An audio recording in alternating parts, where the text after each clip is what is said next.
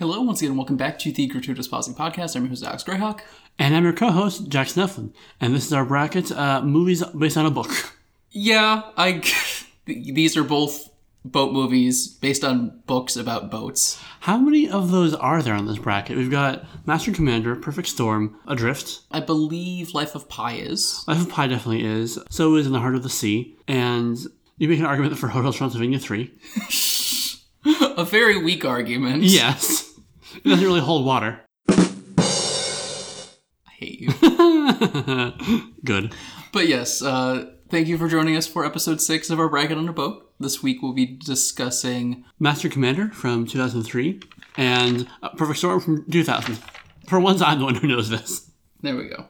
Specifically, it's uh, Master and Commander, The Far Side of the World. They really wanted this to be a series. Well, to be fair, the book it's based on is from a prolific series. There are like dozens of those books. Yep.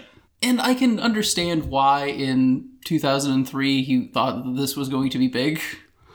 I get what they were going for. I understand why it didn't work. I understand how this could easily be made to work as an ongoing thing really well.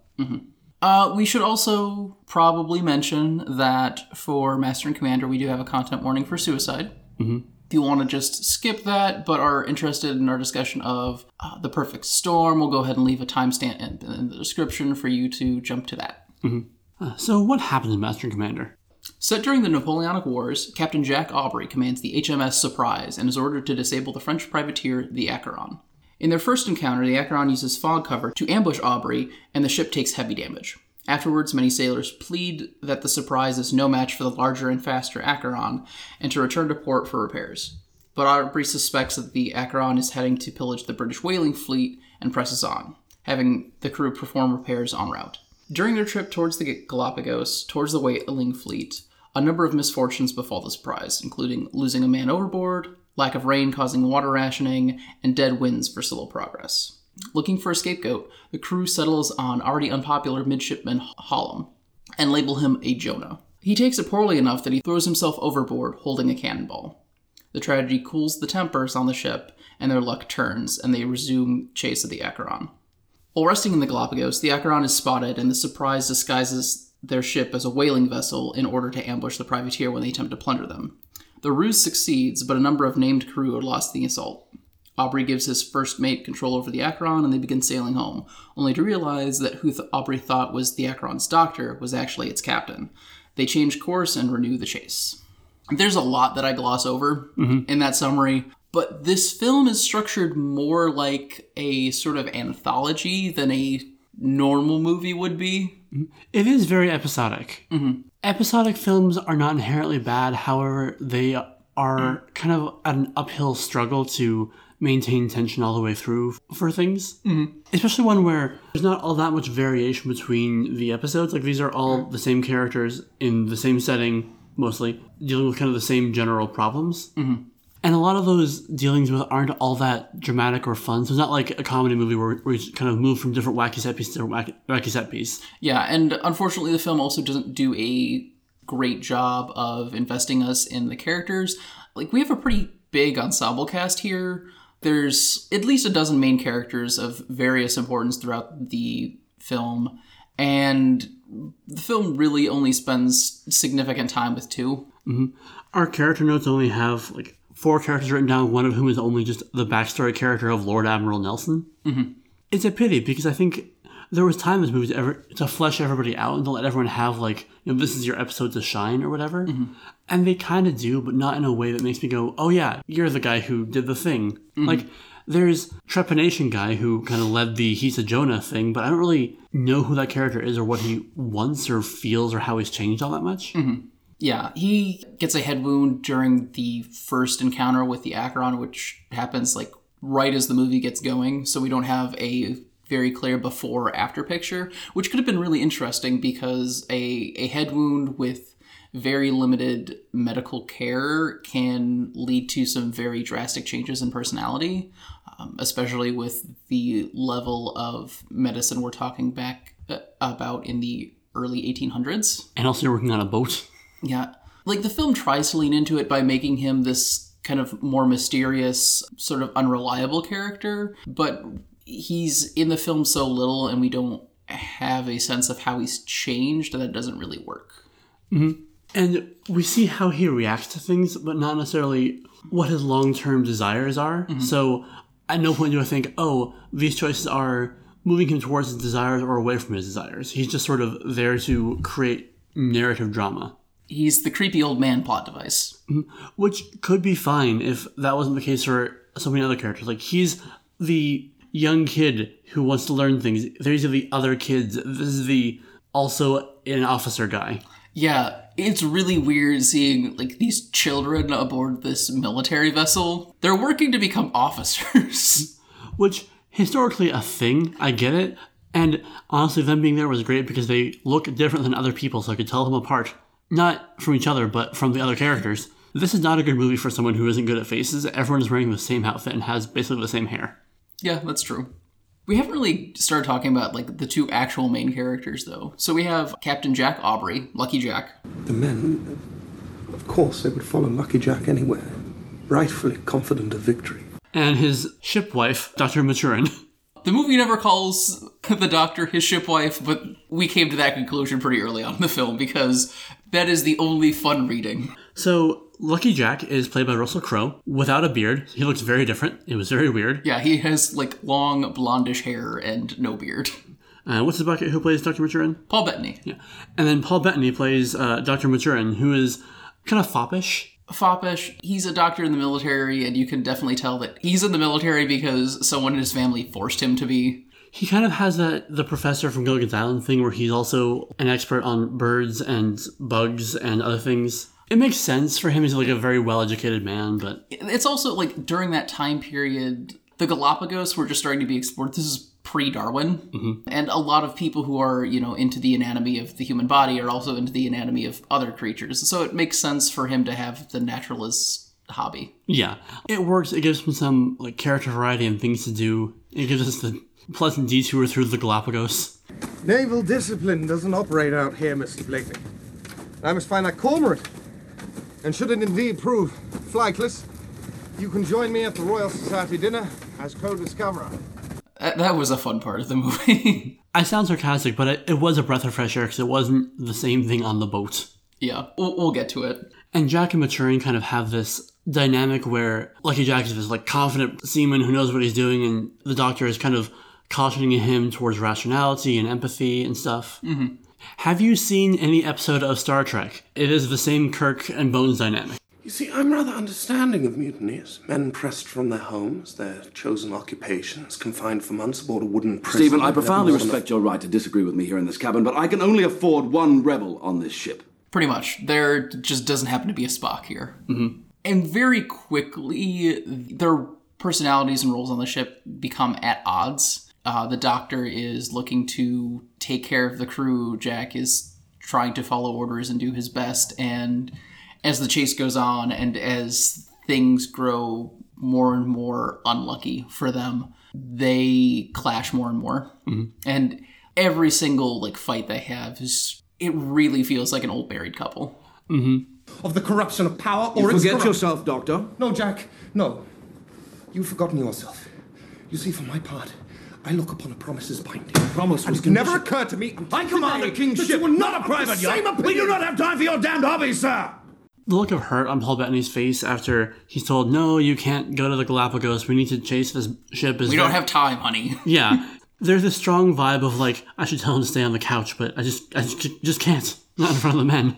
Us injecting cheap slash uh, into this thing is because kind of not a lot to hold on to here. Or rather, there are, but I'm not thrilled about doing so. Mm-hmm. if you're really into the like the nitty gritty of military history, I can understand really getting into this film, and I understand why people are really attached to the books because there's a lot of interesting stuff in that regard.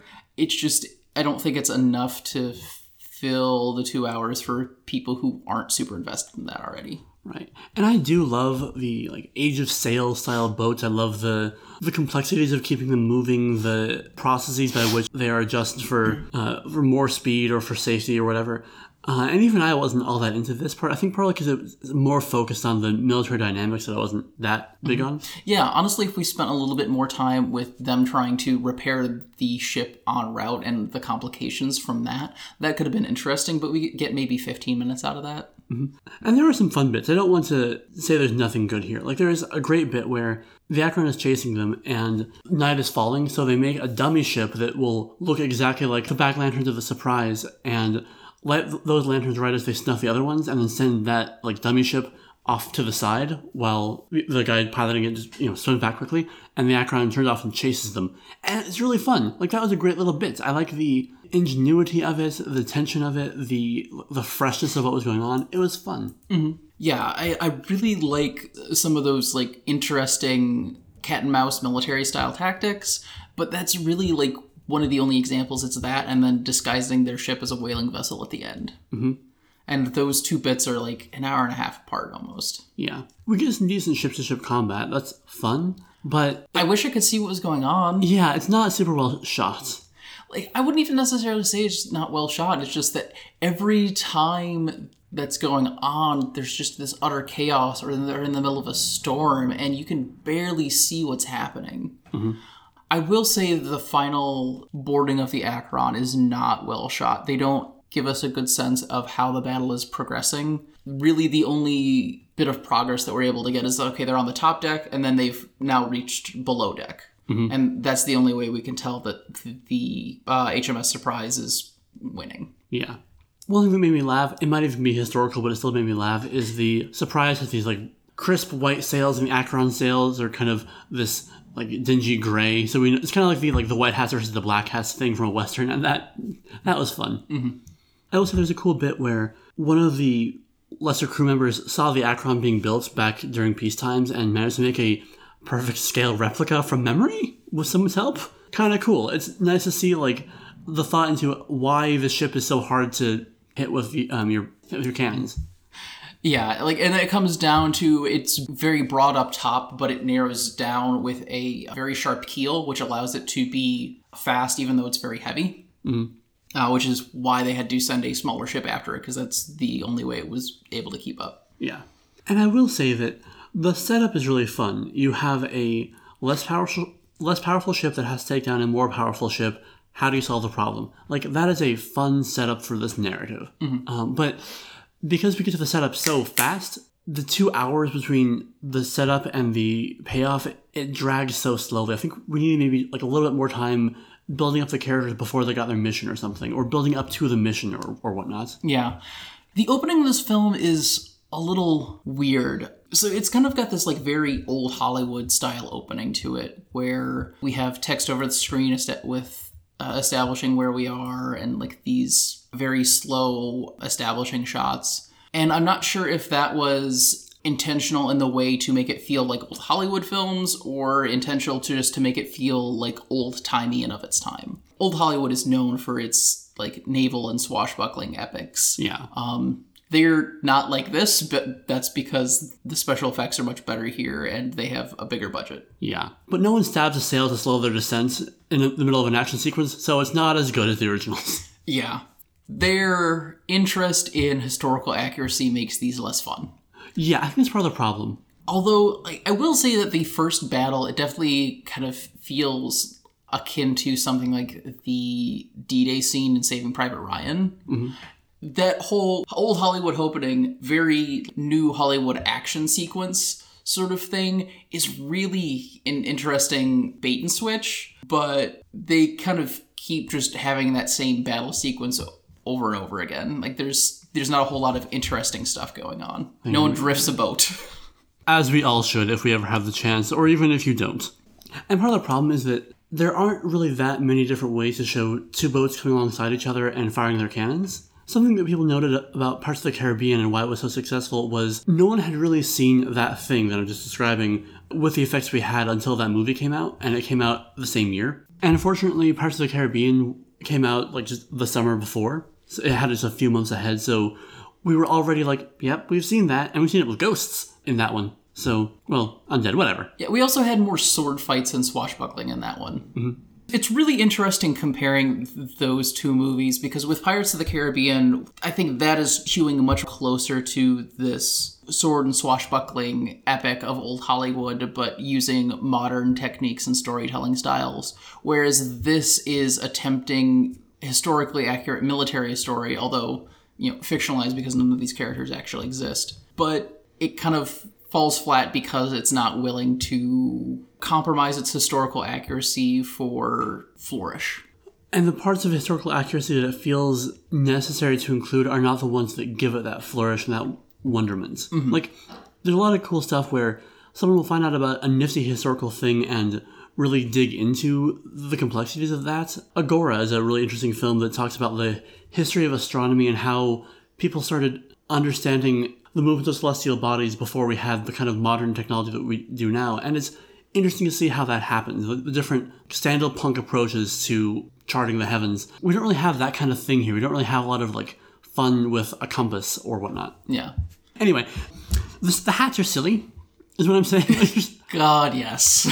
I'm sure they are real to history. They still look really goofy. Mm-hmm. Really, if you're on a boat and you're not wearing a tricorn hat, you probably shouldn't wear one. I mean, actually, you probably should. The sun's going to be beating down. I mean, there's also some bicorn hats. and those don't work. A lot of them are top hats, and it's just it's a weird look. Military uniforms, so dumb here. Yeah. Oh, the Victorians. Actually, no, this isn't even the Victorians. Yeah, this is Edwardians. Who was king? So that's part of the problem we have here. Um, we talked about this before that neither of us are super up on the Napoleonic struggles. It's one of the few world spanning wars that the US was not involved in, even though it existed at the time. Mm-hmm. So our basic history curriculum doesn't really cover much of it. Mm-hmm. Most of my knowledge of the Napoleonic Wars comes from Jonathan Strange and Mr. Norrell. Like that is that's what I'm working from here. So I'm already at a disadvantage. Yeah. And I think that could be another reason why that this didn't take off as a series because it's it's the Napoleonic Wars. They're not something that most Americans have a lot of experience with. And because of that, I wasn't all that invested in the struggle. Like I knew that the whole thing was, you know, if the Acheron is allowed to have its way with the sea, then that gives Napoleon an, an advantage. And I'm like, is that bad? I I guess it's probably not ideal. I get that they care, but I don't strongly care. There's just two empires having a slap fight. And the movie doesn't really do enough to make us really care. It doesn't really do enough to hammer home the stakes. Mm-hmm. We do get that the Acheron is hunting whaling vessels and just kind of preying on them without mercy, which is shitty. But that should have been like one of the opening things. Like I think instead of the opening fight between the Surprise and the Acheron, we should have just had this poor inno- innocent innocent whaling ship uh, just out there, and then suddenly this big Acheron comes up and just takes it over and takes all his riches. That would have established the Acheron as a villain that would have made us go, okay, yeah, bad guy, we get it. Yeah. I mean, they're whaling ships, so you know, fuck the Tsar Queequeg. But I think the reason that they didn't go with that is because they were unsure how to do it and still maintain the mystery of the Acheron because we don't really get good looks at the ship until the very end. We don't see anyone from the opposing side. So there's kind of this mystery about it and the crew kind of are talking about it as if it's a phantom ship that they're chasing ghosts. Mm-hmm. She's a right phantom, she is. Where'd she come up again, right behind us like that. Out of nowhere. Right behind us. Like that first time out of fog. Which could have been interesting if they played that up a little bit more, but they don't. You're right, they should have played it up more, but like, I mean, I know, just because I know the genre, that it's not actually like a ghost ship, so it was just sort of this weird thing that made me wish I was watching a Pirates of the Caribbean movie. I'm sorry, I keep coming back to it. I mean, there's there's a lot of similarities. They came out the same year. They're both like these naval epics, and they all star a bunch of British actors. Mm-hmm. And Pirates of the Caribbean at least it has like a prominent female character. Yeah, boy howdy, there are no women with lines in Master and Commander. Nope. I think there are a few black crewmen, and they have like maybe three lines total. It's a question whether they're crewmen. Ah, ha, huh. Good point. I I want to say that slavery was abolished in England at this point, but I I do not know, unfortunately. actually, wait, no, I, I do have this. It was abolished a bit before ours was because there was some like old law that some some otherwise not very great judge looked at and was like, well, technically, according to the letter of the law, no one can be a slave in, uh, in England. So let me check on that. Went into effect on uh, in 1807, fully abolished in 1833. You know, legally, ostensibly. But Yeah. uh, let's see. You're right. It's a little ambiguous. Yep. It's, um, I'm, I'm pretty sure that they did that intentionally. yikes. Don't want to portray black people as slaves. Don't want to be historically inaccurate. Which brings me to a bit where Russell Crowe is giving a motivational speech about how they should fight the Acheron because You want to see a guillotine in Piccadilly? and it's over here like, yes. I guess that is a bit where they, you know, set up the stakes of why the Acheron bad, but is it? Is it though? I guess we should probably talk uh, and dig into Jack Aubrey as a character a little bit more. 'cause He is decidedly the main character. He is the one we spend most time with, and some of the themes with him are going to be relevant in our other discussion, so we might as well talk about them. Yeah. He's very totalitarian So we start off, and he is kind of lionized as this fantastic captain who was always able to get out of scrapes. He is constantly asked by the younger officers about his time with Admiral Nelson in just off the coast of Egypt was one of the major battles. Beloved by his crew, a competent commander, and as the film goes on and he keeps making the decision to go after the Acheron rather than take care of his crew and his ship, we see things turn against him. We, as the audience, our opinion of him shifts. I think the major pivot point is Warley's death. So, Warley is one of the crew members. He's relatively popular. He is he was involved in getting the the model of the Acheron and he falls overboard and he's trying to swim towards some of the debris that's fallen off the ship to kind of latch onto and then they can kind of pull him in. But that debris is causing the surprise to tilt to one side and it'll capsize if they don't cut the debris loose and so captain makes the decision and he himself as well as Warley's best friend cut all the debris off and just leave him to die. And after that that's kind of when we get this like really long streak of bad luck and we see Aubrey making bad decisions mm-hmm. because he is so focused on capturing the Acheron. Mm-hmm. And that would have hit me a lot harder if I really cared about Warley as a character. Like if he was like very integral to who the people were. And like he was there, he had like a scene or two, but I didn't really feel for him. He wasn't someone who I was like really invested in. Yeah. We talk about balancing your ensemble cast. It's difficult to do, especially with so, uh, something like this where there are so many characters and moving parts. But they just don't do a good enough job of it here. Like, major characters are pretty well fleshed out, but everyone else is kind of left to atrophy a bit. Warley really needed like a scene or two where he just talks about how excited he is to be two days from retirement and how he's going to go home to his wife and 2.5 kids and open a farm. Farm comes open. Yeah. This film is much more interested in what the officers are up to than what the crewmen are up to. Mm-hmm. And so many of the characters who aren't officers get the short end of the stick as far as character development because of that. Yeah, but even then, uh, James D'Arcy, who's kind of the he's sort of the gem fusion of Lucky Jack and Dr. Maturin, and he's the sort of soft-spoken, empathetic officer in the military. Also, doesn't get to be much of a character. Like he has name. I don't. Uh, Pullings. Pullings. His name is Pullings. Yeah, he's the uh, first mate. Yeah, he's there. I don't care about him as a person. Yeah. You may recognize him as Office from Agent Carter. He also is in one scene in Endgame. Who isn't? I get what they're going for with Jack, but I don't think that he changes enough to be better. ab- And all of his choices that are kind of unilateral wind up working out for him broadly. Yeah. Yeah. Like, he, he doesn't change, and th- there's not a whole lot of difference in how his crew views him, even after everything, because, you know, he won in the end, mm-hmm. n- no matter how many people had to die to get us there. I don't love he has to make the choice between staying the course to chase the Acheron and going to the Galapagos to make sure that that his ship wife can get necessary surgery after someone shot him on accident. Don't, don't worry about it. And he decides to, you know, go to the Galapagos and just, you know, get somewhere safe for the surgery to happen. And it feels like a sacrifice until being there winds up working out because the Acheron is just also there. Um, and so it's like, oh, hey, this was all fine. The sacrifice I made didn't, like, actually cost me anything. Yeah. And it kind of just, oh, we we're, had character growth, then nope, just slipped through our fingers. I'll admit that could be read as the narrative rewarding him for doing the right thing by essentially making him not have to make that sacrifice. I get that. That's not the worst thing in the world. Mm-hmm. But it still means that he doesn't have to, like, consider the ramifications of his actions or, you know, decide maybe I want to go home or something. Yeah. Yeah. And the crew at no point has to say, "Hey, no, we, we do want to chase the Acheron. We do get it. We we respect you as a captain. Now let's all let's finish the job." Mm-hmm. That could have been a stronger way to make that happen. Yeah. Speaking of totalitarian leaders, do you want to get into the Perfect Storm? Sure, let's go for it. All right. So the Perfect Storm came out in 2000. Uh, it's set in 1991, based on actual events of just a, a really bad storm that happened off the New England coast. Commercial fishing boat Andrea Gail's captain, Billy Tyne, has had a string of bad luck, and his crew is discouraged. He tells them that no, they're making one last run for the season, but doesn't tell them until they're a ways out that they're heading for the Flemish Cap, a risky fishing ground. Before they leave, all the crew, apart from one, have emotional scenes with different people on land to make sure that we all know that they have something to come home to. Tensions rise and fall as, they fail to bring more fish in, uh, but they have some great success and uh, bond as characters after a few catastrophes. Then, several different storms all form and collide, and we watch the Air National Guard are called out to make some rescues, only to need rescuing themselves.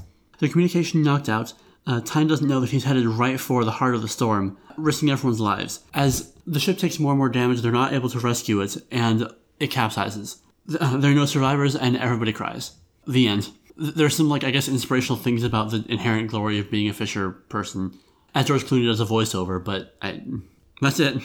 So this is based off of a nonfiction book, and as with many nonfiction books adapted into movies, it runs into some struggles because real life is not structured like a narrative. Right. Or at least not always. Yeah, sometimes it is. Mm-hmm. And so the filmmakers hew pretty close to the structure of the book. The book is not structured to work like a movie, and so it runs into some issues.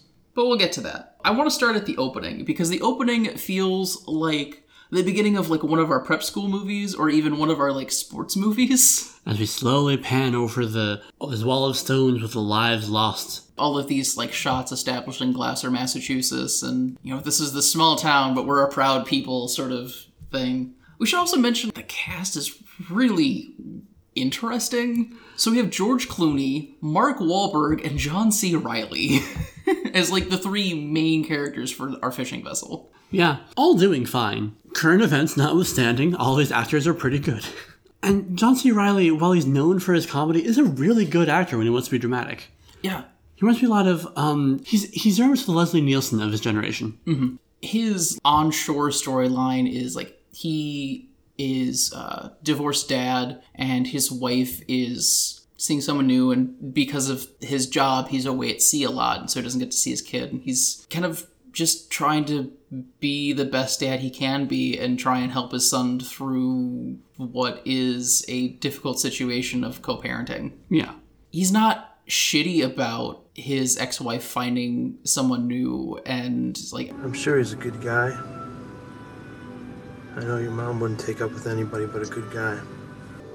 And you know, buddy, the most important thing is that you and mommy are happy.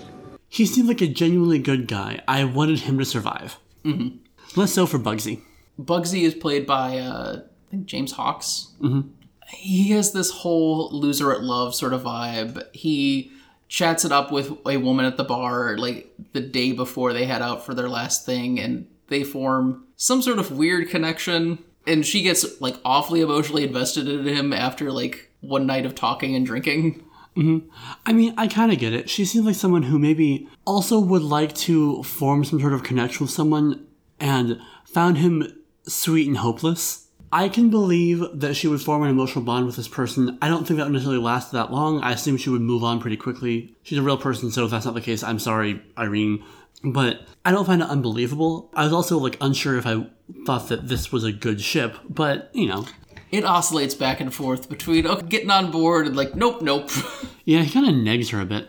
Although there's this one line that Bugsy has, like, I'm not very German, am I? at least you're honest. Yeah, like I said, he seems kind of lovable in a hopeless way. yeah, he's also like self-deprecating. Which that gets old real fast, but I can see how that can work for an initial point of contact. Yeah. Then we've got Marky Mark as Bobby. It's always difficult for me to like give a shit about Marky Mark in a film.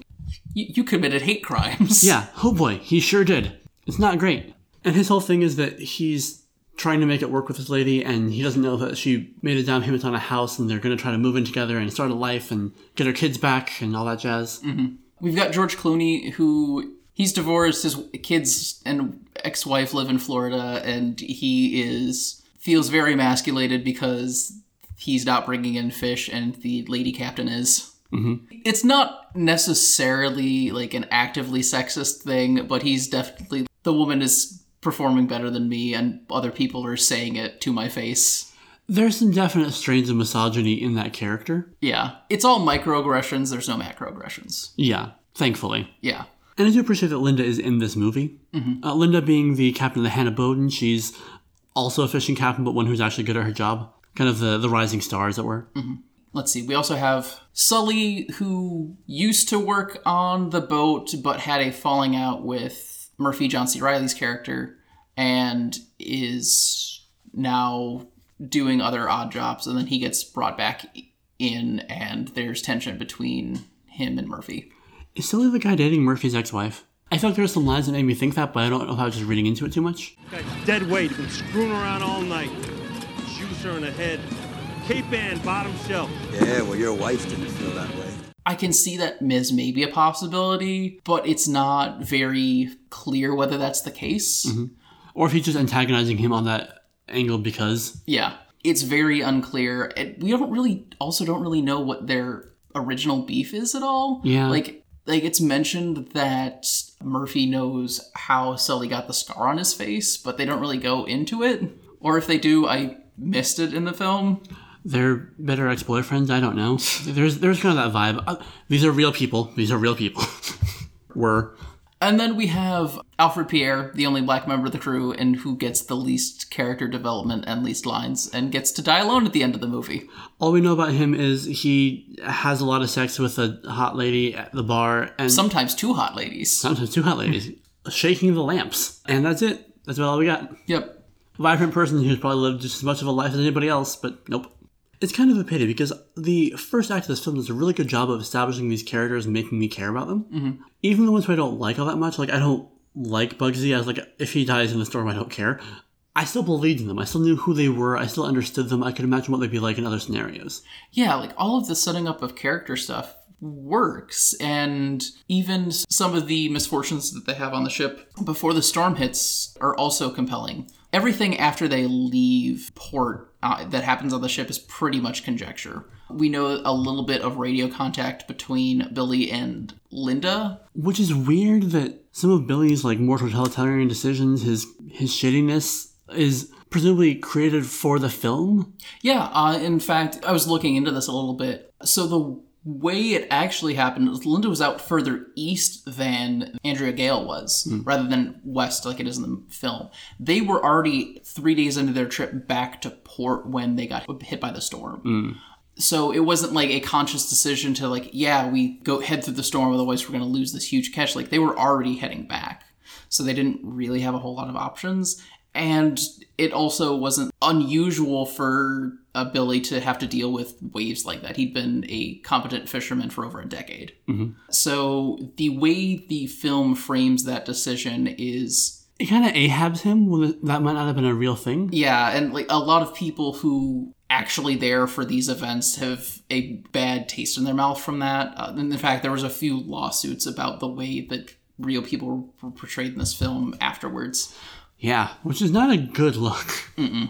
This film came out only nine years after this whole tragedy occurred, which is honestly not a lot of time. But it's also long enough that it doesn't quite feel topical. Mm-hmm. Um, although when did the book come out? I think 97, so like three years before. Okay, that makes sense. I was gonna say like almost ten years out is kind of a weirdly long time. It's, it's not like the movies that came out right after 9-11 that were about 9-11 or whatever. Yeah. But this probably got started being made not long after the book became popular, so I get how that life cycle makes sense. Yeah, and it makes sense for the book to take that long because the the author like put in research effort, Right. Had to track people down. Mm-hmm. Yeah. like interviews and like piecing together what happened to a ship that was completely lost at sea that they haven't even found the wreck.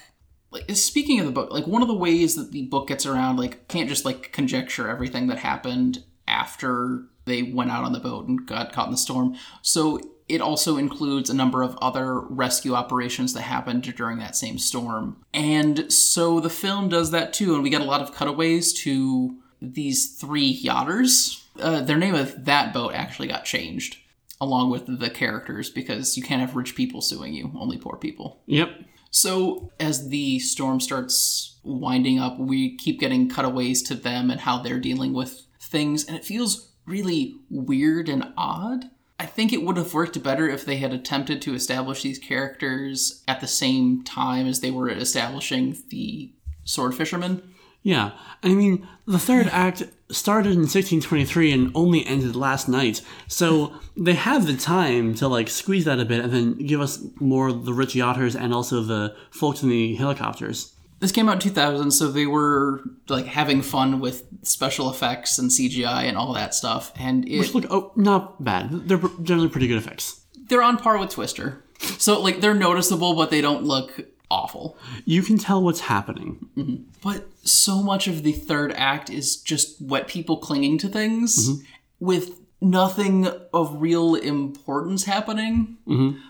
We don't care enough about these characters for all of their uh, attempts to make it through the storm to really work.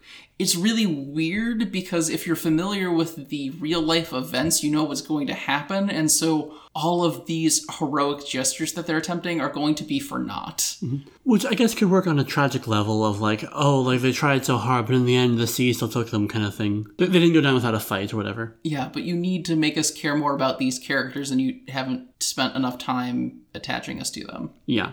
I think part of the problem is that the film doesn't do a good job of establishing how f- close or far the characters are from danger, whether that be by showing where they are on a map or having some sort of like radar thing or whatever, something to show us like, oh, these characters can make it like just past the next wave, then they'll be out of the eye of the storm, whatever. Yeah, or whenever they change scenes, like they've established this before, like like a little text on the bottom, just tell us how far they are from the storm, or like what the wind speeds or wave heights are at their location location at that time. Mm-hmm.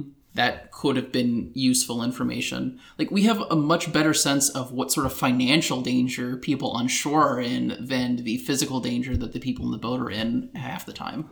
Which I guess that you wouldn't necessarily know just because we don't have actual details. What happened to the Andrea Gail after radio contact was lost? So I get it, but you added a lot of other stuff for the movie. Why not add that too? it's not like you're just making that up all whole, whole cloth. You can kind of guess where they were at based off of like fishing patterns and where their last reported location was and make some educated guesses about the data you have from the wave buoys and shit like that. A whole subplot of this movie is how odd of a phenomena the storm is and we have a real life meteorologist being portrayed by an actor who's like talking us through what is all going on, why this storm is as dangerous as it is, because it kind of just comes out of nowhere. It's Leading to a great bit where Linda's shouting over the radio, For God's sake, come in, Billy! These storms have collided! They are exploding! I love disaster movies. There's one bit at the end that made me laugh really hard and was not supposed to. Mm-hmm. So uh, the Andrea Gail has gone down, but uh, Marky Mark is like still above the waves, trying to keep afloat, and like, oh, maybe he'll be rescued. But his thinking at Christina, his love interest, and it's very silly. In a different film, this might have like led to them having sort of I don't know mystical connection where they're both thinking each other's thoughts or whatever, to, and that's how he gets rescued or something. But no, it's just him thinking, "Oh man, I really love you. I hope you're getting this." And then we see like this superimposition of her like image off to the right of the frame, and it's incredibly silly. It is a very big tension break. another th- scene that made me feel like that is when they're first setting out on their final fishing journey. There's like this huge triumphant score, but there's no dialogue over it or anything like that. So we're, you're supposed to be filled with like pride and awe and everything. It's just six dudes going out on a boat. Mm-hmm. They're selling it so hard, and it's just so ridiculous. Like the very next scene, we have like Christina is like writing a letter to Bobby or, or something like that. It would have made so much more sense for the score to go over that. Or a scene or two before, we had George Clooney giving this whole speech about the very particular things he experiences as a fisherman that give him joy. And that would also work over this. Yeah, or him like trying to hype up his crew before they go out. All of these would have been reasonable choices to pair with that music, but they decided with no, just do some like panning shots, you know, people looking longingly waving at their their loved ones going out to sea, heading out into the bay. And then, by the same token, when they're dealing with the like worst of the storm, trying to find quick solutions to problems, we have the same kind of music. I get that it's supposed to be dramatic and exciting, but it comes across more as like they're succeeding. Look how good they're doing when they're not doing good or succeeding. Mm-hmm. This movie also has like the fakest example of CPR that I have ever seen. the bit where George Clooney is just sort of gently massaging uh, John C. Reilly's collarbones. Yep.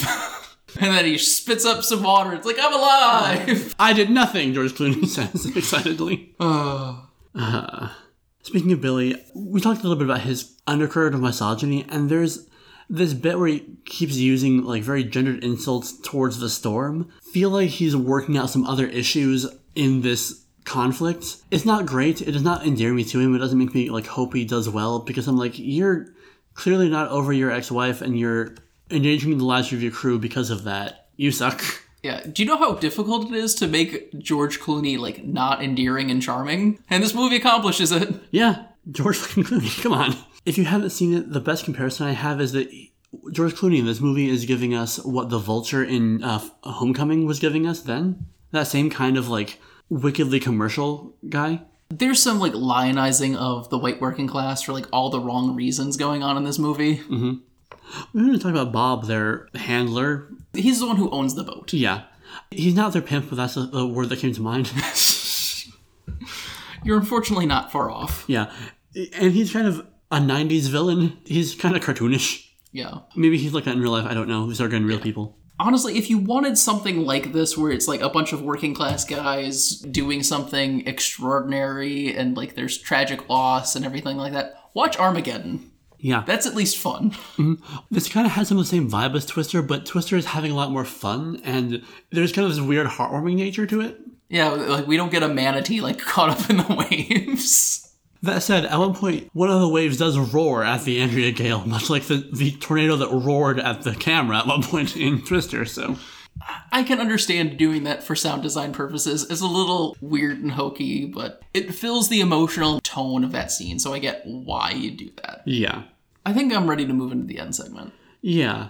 So, what wins the Ship of Theseus award? What ship is more intact by the end of the movie? probably the Acheron of, of the two ships from Master and Commander. Yeah. Although, like, we did have actual repairs on the Surprise, which we did give award bonus points for in our previous episode for the Antonia Graza. Right, like, it is actively demonstrating the Ship of Theseus principle in action. Yeah.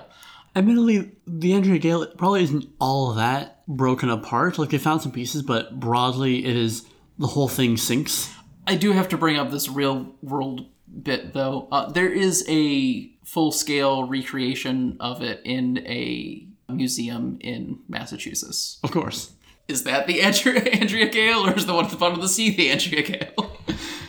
Does it have any of the original parts in it? I have no idea. If it does, then that wins. even like a single scrap of wood. I doubt that it has any of the original material. There might be some original material from the ship, but it's probably displayed separately from the model. Mm, so close. It's so close. Yeah, like it, it's probably just like museum recreation sort of thing. Yeah, but both the, the surprise and the Acheron are both sailing at the end of the movie, so I think they probably win that award there. Yeah. I think both these movies are not very strong, but talking through them, I like The Perfect Storm less. Yeah, that's kind of where I'm at there are bits and pieces that I appreciate about Master and Commander that are interspersed throughout. Mm-hmm. So like it at least carried me through, but soon after the storm hits in a perfect storm, I just lose most of my interest with what's going on in the Andrea Gail. I actually am more compelled by what's going on with the Coast Guard rescue forces. Yeah. Like that's way more interesting to me as the film goes and even then by the end of the third act, I just don't care because there's been so much nothing to hold me through the film. Yeah. Also, There's a character in Master and Commander who has uh, knuckle tats that say "Hold fast," and that made me think about Kitty Pryde. And at no point did I think about Kitty Pryde during the, A Perfect Storm. So my vote goes to Master and Commander. Reasonable decision. Sidebar: If you're not reading Marauders right now, what are you doing? Kitty Pryde and her gay friends on a pirate ship. Well, so that does it for this week. Master and Commander will sail back to the far side of the world, and a perfect storm will explode. What's up next week? Next week is going to be interesting because we have Life of Pi mm-hmm. versus In the Heart of the Sea, which I know you are very excited about. I am very passionate about In the Heart of the Sea because I am a dickhead, and it is connected to Moby Dick. I love that dickhead is the preferred term for fans of Moby Dick. Listen, we know who we are, we know what we're about. We're not classy. Yeah, so I guess we have to prepare for at least one more Ahab analog in these films. Oh, absolutely.